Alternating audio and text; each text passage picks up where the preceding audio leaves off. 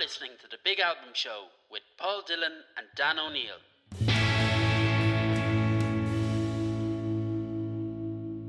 Hello and welcome to the Big Album Show. I'm Dan. And I'm Paul. The four of us are a band hailing from Newry, County Down. They released their first album, Songs for the Tempted, on CBS Records in 1989 with the single Mary becoming one of the most played songs ever on Irish radio. The album went double platinum in Ireland and won Best Album of the Year at the Irish Music Awards. It's consistently on people's lists of Irish albums you must hear, and it's certainly on ours. And um, today we are absolutely thrilled to have Brendan Murphy on the show. How's it going, Brendan? Great to be here. You know, glad to be glad to be asked. Always good to see that. Uh, you know, particularly you know your older records are still sort of resonating with people. You know. Brendan, it is a, it is a, it's great to have you, and we're, we're delighted uh, to be chatting to you on the Big Album Show and remembering this great album. Um, before we get into the hot takes and the discussion on the album itself, one thing that strikes me about the four of us is that sort of three decades on from say Songs for the Tempted, the four of us are still going strong, stronger than ever. Big fan base loads of shows, loads of sellout shows coming up. And I'm wondering what the secret is to the longevity. Um, is it the fact that not just the quality of the music and the quality of the tunes, but is it the commitment to the live shows all over the all over the place that builds you up that audience that has just stuck with you for so long?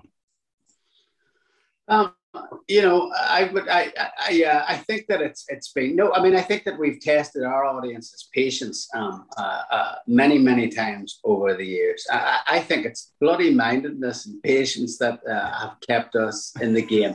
Uh, you know, uh, because really, I mean, there's been there've been horrendous. There's been gaps between albums um, in our career that would have killed um, normal bands. I don't know how it didn't manage to. So like in some cases up to 10 years, like more than once.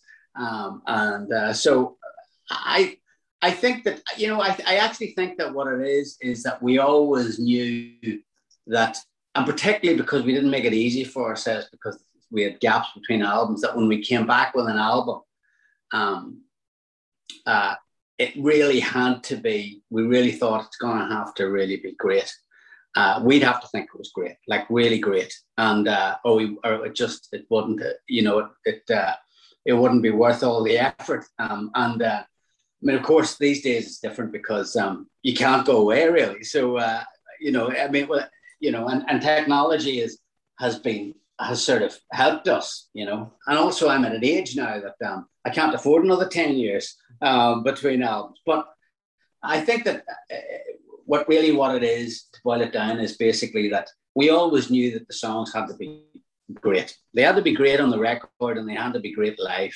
And um, and if they're not, you're just wasting your own time and you're wasting everybody else's as well. And you know, I think that that that has kept us. And also, I think that that our records we have as we've got older, we haven't tried to make records for the generations that are younger than us. We've always tried to to to sort of grow up with our audience. So as they've got older and we've got older, your concerns and your interests change, and, and that's reflected in our record. So I think that we've it's a conversation we've had with our audience that has sort of lasted through at this point over 30 years. What strikes me, Brendan, about it is that the, the four of us seem to be entirely lacking in cynicism, uh, if you don't mind me saying, because I've come across the band a number of festivals, uh, different types of events, um, and the four of us arrive and bring this passion as if it's almost the first gig, you know, and it's definitely not the first gig. Yeah. But I've been at some shows in the middle of the day, and you know, other other acts mm, a little jaded maybe. Oh, I'm not too happy to be here maybe, and on come the four of us like straight straight out like it's like the it's like their first time on the stage. And i mean i mean that in a really positive way. I think that's what that's what's when i see the four of us on the bill somewhere i go how good the four of us. I got i'm definitely going to catch them well that's great to hear. I mean that is really great to hear because we we we love it. And i can honestly say and i i can't and that's the, one of the things that has surprised me the most about um uh the music business is that I love it more now than I did when I started. You know, I mean, and I certainly love playing live uh, more now. I mean, I'm better at it. Declan's better at it, um, and uh, it's it really is. I, I know how lucky we are uh, to be on on that stage, and I know how lucky we are to have people um, who are willing to uh, pay to see us. I know it. So when we when we turn up, and, and I also know that particularly, you know, that maybe the babysitters booked and they're, you know, they're not 17 or 16 anymore, you know, which they were when we started.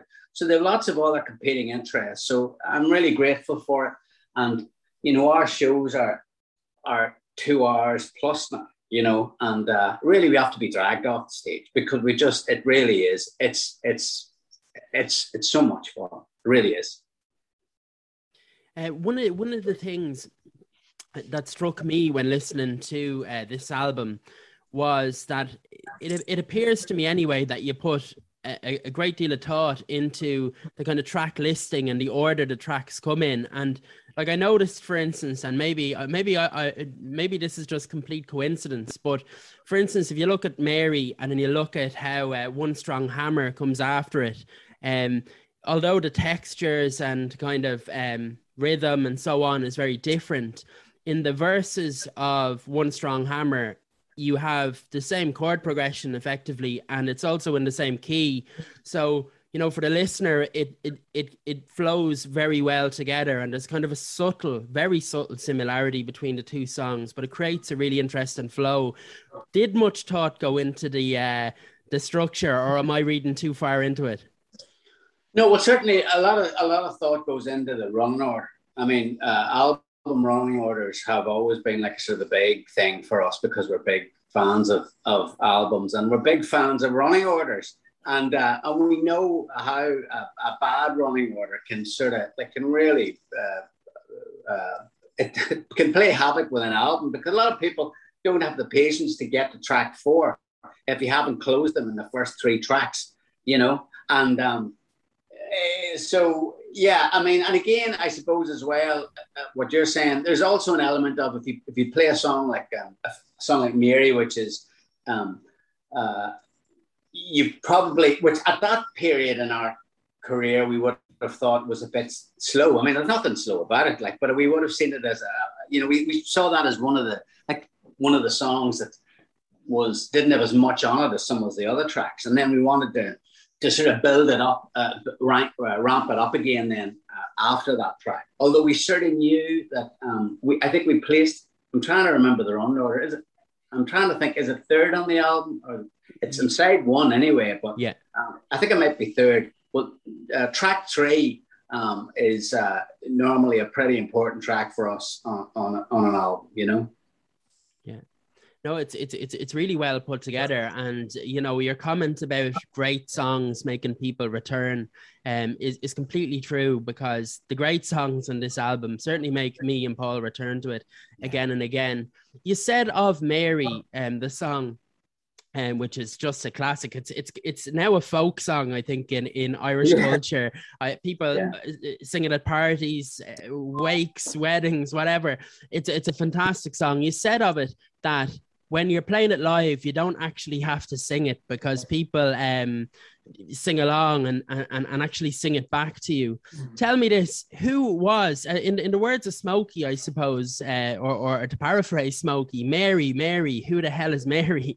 Yeah, well, she was, you know, she was a she was a girl um, that uh, uh, uh, that I was uh, crazy about. It was the first time I really had a, a sort of adolescent crush, and I was about uh, 15 um, at the time, and um, I thought that she'd notice me, um, but she didn't. And um, and then um, I remember one time a car stopped, and um, I was not, you know, I was in two wheels at the time. This it was a Ford Capri, and the guy kissed her, and he had a beard. I found out he was a DJ, and and it took a while to get over it. I mean, you know, I knew I was screwed because he was he was older than she was, and she was older than I was. Like a 15 year old had no chance with a 17 year old. She started working in the bank, and um, uh, I never really had a chance to um, to talk to her or tell her how I feel. So I poured all my bitterness into a song and made the boyfriend this sort of like bad egg, and basically was saying like, why why why choose him? Why not choose why not choose me? And uh, as a, you know, as I said, I didn't get the girl, but hey, I didn't do too badly out of it. Did Mary ever find out the song was written about her? Uh, funny enough, we did a show in Newry Town Hall. Uh, I'm from Newry, and this whole story happens um, happened in Newry, and uh, we did a, a, 25th anniversary show on in Newry Town Hall. And um, I was looking for her. I shouted out, "Is she there?" You know, but um, if she was, she didn't say anything. And actually, I've never, I haven't seen her in, um, I haven't seen her since I went to college. So that was, uh, you know, that was I went to Queen, Queen's University in 1980. So I haven't seen her since 1980. So the song was sort of was written way before the songs that attempted. In fact, it was the first song I ever wrote. It's credited from, as, as, a, as a band written song, but it was the first song I ever wrote. I, I couldn't play the guitar. I couldn't really play the guitar. I'd been trying to learn them, so I basically just had a couple of accords, and um, and uh, I. Uh, I play, I, uh, it, but it's funny, you know, isn't it? Isn't it odd that uh, that uh, you? I wouldn't rhyme Frank with bank now. I probably would, but that's just too obvious. But you know, that's you know, that's that's uh, maybe that's why it appealed to a load of fifteen year olds or 16 year olds towards the average age of our audience whenever um, song, whenever that song uh, was released as a single. At that point, I was, you know, in my 20s. It's it's such a wonderful track, Brendan, and it's a track that the whole world knows. Uh, I mean, and the way it the way it starts, it, it's like something warming up, and then it just builds, and mm. then it just it's like a it's like a sunburst or the sun rising in the morning, and off it goes. Um, but for me, it's the, album um, is pure escapism, right? It's for me, I feel like I should start dancing side to side. It brings me back to the to the music of the films of the period in the late 80s, early 90s. And but for me, not just this album, Songs from Tempted, but all of the four of us music is a kind of escapism. I loved uh, Change, the single, which was 98 or 99, Brendan, it would have been. Um, yeah. Love Heaven on Earth, but my favorite Four of Us album, which was 2003. But for me, there's escapism in the Four of Us music. It brings you somewhere. You know, it's like the the lyrics and change. It's late, but not too late. You should know better than that. There's a storytelling element of it as well. Yeah, it brings you somewhere. Um, yeah. Is, is is that when, when you were doing songs for the tempted were you were you conscious of bringing the audience on a journey and bringing them to a destination Absolutely. I mean, to be honest, the only destination we wanted to take people was uh, the destination we wanted to go to, which was outside of Northern Ireland. I mean, we we had grown up in the in the during the troubles, and um, you know, I was listening to at the time albums by like Grace Jones Nightclubbing or Roxy Music, or you know, and it all seemed like exotic um, and sort of uh, this sort of other world. Like in One Strong Hammer, I'm talking about America. I'd never been to America, you know, uh, but it was, it was, uh, you know, it was, it was, when I put on headphones, like myself and Declan would both say that basically music was a, an escape for us from the troubles. We could just put the headphones on and we were taken out of what was a pretty grim um, situation, really, you know, looking back on it, you know. Um, uh, it was, uh, I mean, the family were great and you, they did the best they could in the circumstance, but it was rough. It was rough. It was rough. There's no getting around it. And um, certainly, you know, it, movies and music was your escape, you know, and it was the same way like a, a James Bond movie or something. I just wanted to yeah. get, get me out of here. And I remember thinking, imagine if you could do that. If you could do that to other. But you, but you did it though. You did it, Brendan, though, didn't you? I mean, it, and there's nothing. It, it, it, it, it, that that's I've never discussed. We've never talked about this before. We've never met before this evening. But that's exactly that's exactly my feeling as the person right. listening to the record that I'm going somewhere and that I'm escaping from something, and suddenly. And I just wondered, you know, when the album was released, um, it was five years before the IRA ceasefire, nine years before the Good Friday Agreement. Um, I wonder what it was like releasing an album in Northern Ireland like that in 1989 and what was touring like and you know what was the atmosphere like? I mean because obviously the record is escapism but can you kind of escape for want of a better word the kind of reality that you see around you? Yeah you, you i mean the reality was it took us out of it.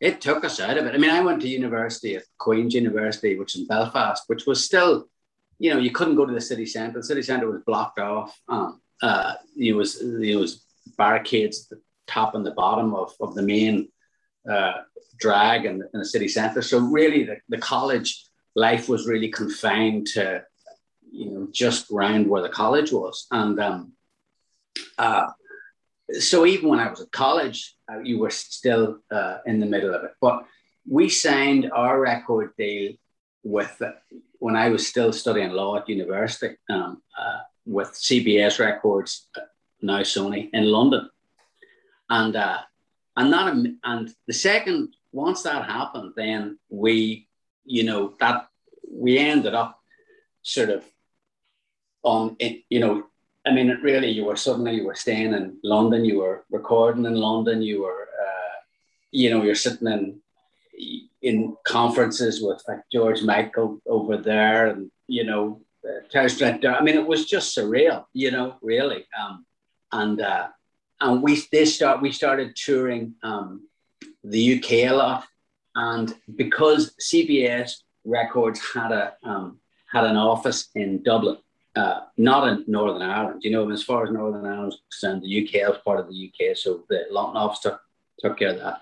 But the Irish office of CBS was actually very very powerful. You know, um, uh, and uh, so suddenly they were able to really um, uh, help us um, bring make people aware of us in Ireland. And we had a manager at the time who was also very clued into the Irish circuit. And suddenly we found ourselves um, on the Irish circuit. That's really where we sort of learnt. And, you know, and we weren't, you know, the record was, a, we had, we had, the record has an unusual, it wasn't like any record that was around at the time, which is part of the reason for its success, particularly in Ireland, because in Ireland, really the, the model was the sort of U2 model, which is a four piece rock garage band who, you know, essentially are a live act that go in and make a record. Whereas we'd gone into a garage and were so depressed with the sound that we made that we basically bought a, a four track Portastudio and and played everything into that. Um, and then the, rec- the, the record then sort of grew out of that. And then when we even when we were making so like we CBS Records never saw us play a gig.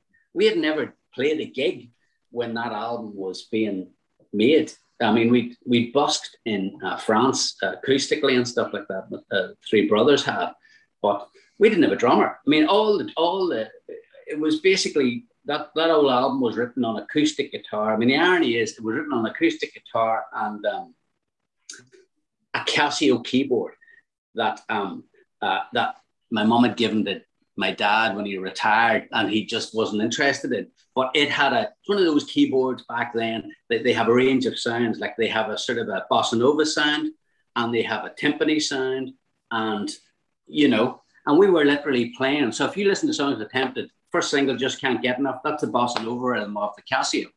Um, that has been then we made it bigger sound. One strong hammer, again, exactly the same rhythm used for that. And as far as Mary's concerned, I was playing the acoustic guitar and with the I had the timpani, play, pressing the timpani button, going bump, ba bump, bump, ba bump. I'm thinking, well, that's just going to be we use that to keep time. We'll have a proper drum kit or whatever on it. But and then everybody went, "Oh man, I love that. What is what's that drum sound that you've got going on there?" You know, going, that's Dad's timpani sound on this Casio keyboard. And they said, "Oh, we got to use that. We just get a better timpani sound, and we'll, we'll make the record around that." So that's why Mary, for example, has that weird rhythm. That's it's not like a drummer. It's it's it's it's it's it's just this that has that bump bump with, with the timpani sound in because it was really taken from uh, the Casio. So it was a very odd record um, because it came from that format. And then when we went to start playing it live, it was a challenge. Let's put it that way. It may that it's that's an incredible insight into it because I was going to mention the different sounds on the album and you know the timpani sound as you say, and it's definitely not you know a garage band album. No. It's um it's it, the sound is so so big, but now that you mentioned the Casio sound, I can almost I'm, I'm thinking of some of the songs and I can see the influence there. That's a brilliant insight. And um, one of the things we do, and it, uh, this this is difficult for a lot of artists we have on the show, is we ask people to pick their three top songs off the album we're talking about. Now, I, I know on different days you might have different uh, answers, but today, what would be your three top songs? Um, the three top songs would be if number one would be Washington Down, which was uh, you know which was recorded really, really, really fast. Like I mean, it was done in three takes. I mean, uh, for which was for us considering how long some of the other songs took. Um, but that was it was just a very simple acoustic song, but it, it, sort of stood up well, and we did it in front of 10,000 people, with 20,000 people over two nights at Féile Classical and Semple Stadium with an orchestra behind us. And the version on that record actually is phenomenal with the, with the string arrangement, the, uh, the uh, Irish Chamber Orchestra backing us on that song. Um, but uh, that, that would be number one. Number two would be Mary because, I mean, hey, uh, you know, it's, it, you know, and the thing about Mary, part it's there's a couple of reasons that it hasn't dated, uh, but the one reason is the story song. I mean, it actually has a story. Um, so and uh, it's just uh, it's just it's it's it's and the other thing is it's very hard to do this, which is basically it doesn't change chords.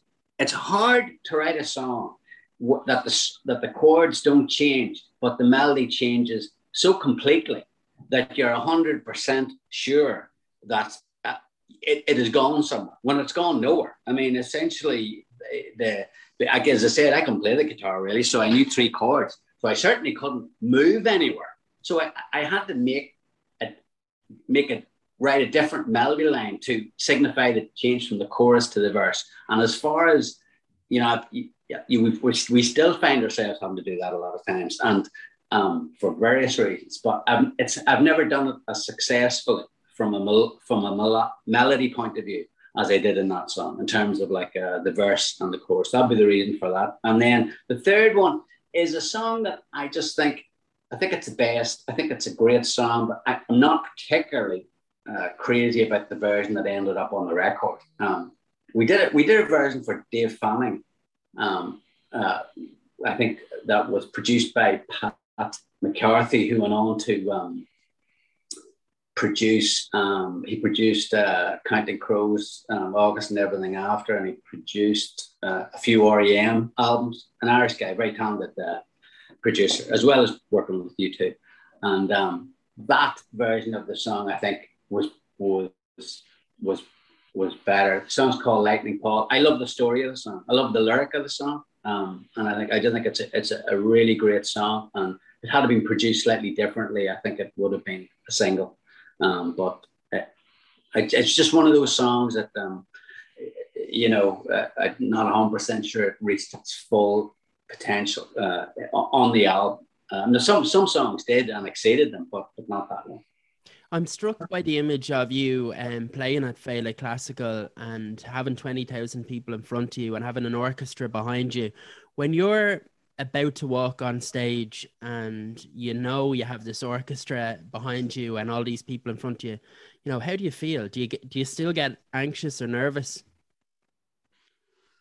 Um yeah i mean yeah particularly particularly on um on on uh, on on on a song like mary uh you know uh in fact there's two. There's two, I, I, can tell you two quick stories about what it's like to play Mary with an orchestra. And uh, um, the first one is um, uh, Classical, which was um, we were rehearsing for that show. We only had we only had uh, two. We only had I think um, two hours, two or three hours to rehearse with the Irish Chamber Orchestra. You know, and then it was basically shoot. It was a show show day. That's because they were uh, just the amount of money that it cost to get all those people in the room. and um, and they're all reading music. And I turned, I was talking to the the guy that was running the show. And when we arrived in, I think Stunning walked out. We arrived in, and uh, the guy goes, "Okay, we're going to run through three songs there." And then they, we ran through Mary, and I've been doing Mary for thirty years, so I know how it works. And, I, and at, the, at the end of the first run through, I said, "We've got a big problem here." And they said, "What's the problem?" I said, "You've ended the song. The audience isn't going to let that happen. You realize that, don't you? I mean, you're going to end the song, and they're going to keep singing." And um, I said, "Is there any way?" And I said, "And I'm used to every, you know, we're used to we're used to that happening. So, is there any way that um, you can just cycle the last four by?" So the chords don't change in the bloody song, so it's not like it's rocket science. You know, you just uh, so they tried it, and um, I said, "Well, when do we stop?" And I said, "We'll stop when the audience start, looks like it's." I said, "I'll signal something to you when I feel it," you know. But on the night, of course, I completely got carried away. um, I swear to God, when you know we were because the whole thing was recorded for for the live for an album, the Féile Classical album. So I let the audience sing it, and we sang along, and then the audience sang it, and whatever. And then about two months later, I got a phone call from the guys that were putting together the album, and they said, "Okay, we've got some good news and some bad news." And what's the good news? The good news is um, the, the tracks that we've got for the for the album turned out fantastic. Obviously, we want to use uh, Mary, which, which sounds great. I said, "Oh, that's good." I said, uh, I said "What's the bad news?" He said, "The bad news is that it lasts for, for nine and a half minutes, and uh, we've we've you know we've got to narrow it down to like three and a half minutes." So then we they had to do a sort of an editing job, but they did include a bit of the audience singing along. But then we did another show in, on where it was with this time with, in the north with the Ulster Orchestra in the waterfront um, hall in Belfast for St Patrick's Day, and we were we were performing Mary, and in that situation we had rehearsals as well, and and basically I don't know if you know who Noel Eccles is. He's the he's a, a really great great uh, drummer percussion player with he was moving hearts percussion uh, player does a, does a lot of stuff and but he works at he was working with the Ulster Orchestra anyway and um, they they tried their rehearsals, and we could, just couldn't get it. They kept losing time with us because I should add that when we did the Féile Classical one, we had we had our drummer Peter McKinney and we had a bass player, uh, John McCandless, our bass player. But when we did, um, you know, the four of us at this point is really me and Declan. So when we did the, the one in Belfast in the waterfront, it was me and Declan in the orchestra. So we didn't have a drummer. So we found it really hard, and they couldn't keep in time with us. And we and uh, we knew it was bad when the guy that was it was all being televised for St. Paddy's Day. We knew it was bad when the guy, Mac Edgar, who was the head of the whole thing, came over and he said, You know, you don't have to do Mary. But we knew that they had learned the arrangement. So we thought it must sound god awful if he's saying like you don't have to do it. So so we, we had a bit of a power and what we figured out the problem was was that the guy that was playing the timpanis, who was Noel Eccles, the timpani is traditionally at the back of if you if, if you're watching orchestra and you see where the timpani is played, it's normally at the very back row. It's never at the front of the orchestra, which is might be fine for the orchestra, but isn't too good if you're trying to, to keep a rhythm. You know, and he was playing the the the the, the, the Casio timpani sound on real timpanis. So we said, what if we moved Noel right up to the front, and we basically just all we hear is him, and you guys behind. Now I haven't said that. It's you've got an orchestra behind you, 75 people, you, are hearing more than him. But I said, at least we could hear him.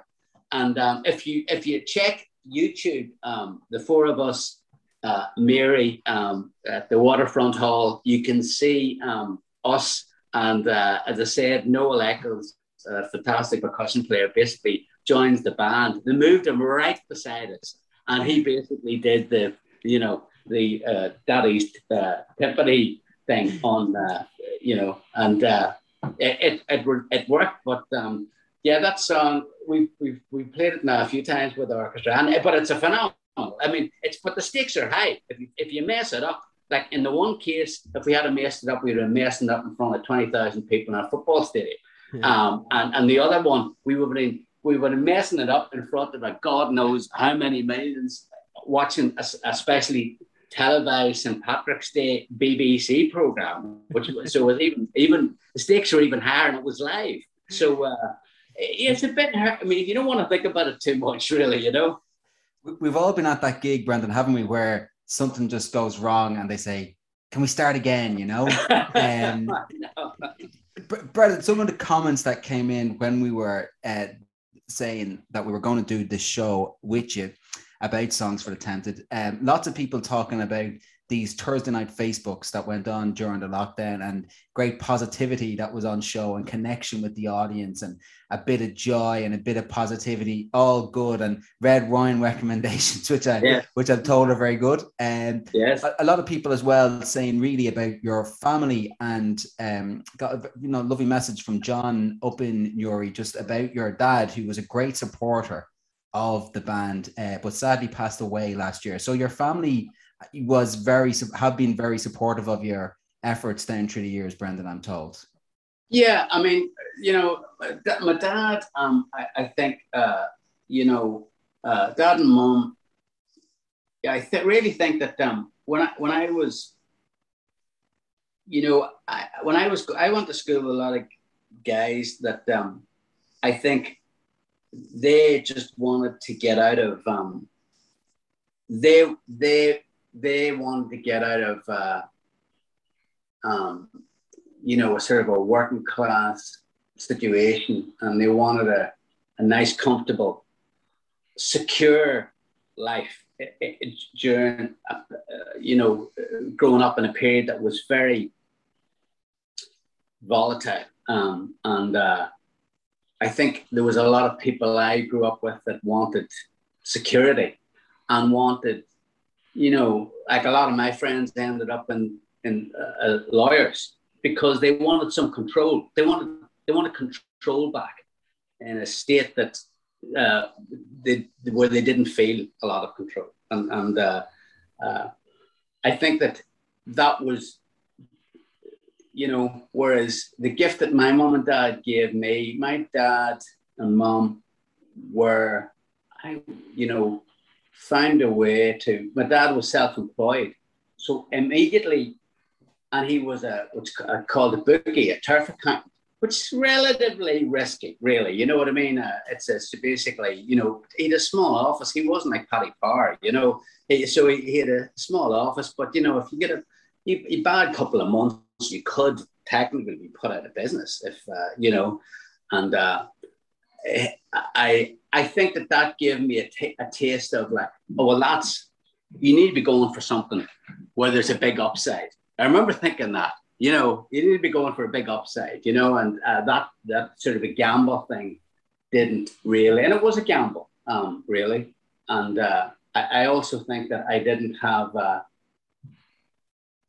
I I sort of thought that he, he, he they both made us feel really secure. That's all I can say. Really secure, secure enough to think that maybe you could make a, leap, and it, it would it was a leap, uh, a leap from uh, to being, you know, uh, in a in a band. I haven't said that. I think that really he thought it was a hobby that we are going to grow out of when we started doing it, you know. But I remember when the contract came through from CBS Records, and he looked at it and his eyes watered up a bit in a sort of like a, you know, not in an emotional way, more in like a, you know, I th- actually think he thought that we'd managed to hoodwink a major corporation into into giving, you know, that was that's really what he admired. He didn't really think we had the talent to justify the deal. What he thought was they're going to be all right because they have ma- managed to hoodwink a major corporation into giving them a record deal when they haven't even done a gig. Like, what sort of buck agents would do that? you know, what sort of major corporation would sign a band that they've never seen perform live? And you know what? In retrospect, he had a good point. Brendan, it's been an absolute pleasure and a great joy to have you on the show. Um, we we we really really have enjoyed it, haven't we, Dan? It's been it's been just a pleasure to have you. Yeah, really, really good. You know, I was uh, telling Brendan beforehand h- how much the band mean, means to us, and I was telling him, I was telling you, Brendan, that uh, you know, Mary was the first song I learned on guitar, and and and I, I think that's a story. Uh, a lot of people have a very similar story. So um, you're ju- you're just part of kind of popular culture on our island, and I just think it's fantastic to have you on the show. Thanks so much. Well, thanks so much for inviting us. You know, and you know, it's great that uh, that uh, Songs Attempted has been included on on uh, on a list uh, for the big album show. So uh, we're we're thrilled. Get that album on if you're having if you're not familiar with songs of tempted get it on and get dancing because it's a dancing kind of album. That's the feel of it. It's quite remarkable and it'll bring you back to the period as well. And um, songs of the attempted great album great record. And brendan thanks very much for joining us on the big album show you're listening to the big album show with paul and dan. Please remember to subscribe hit like and remember to follow us on our social media platforms at the big album show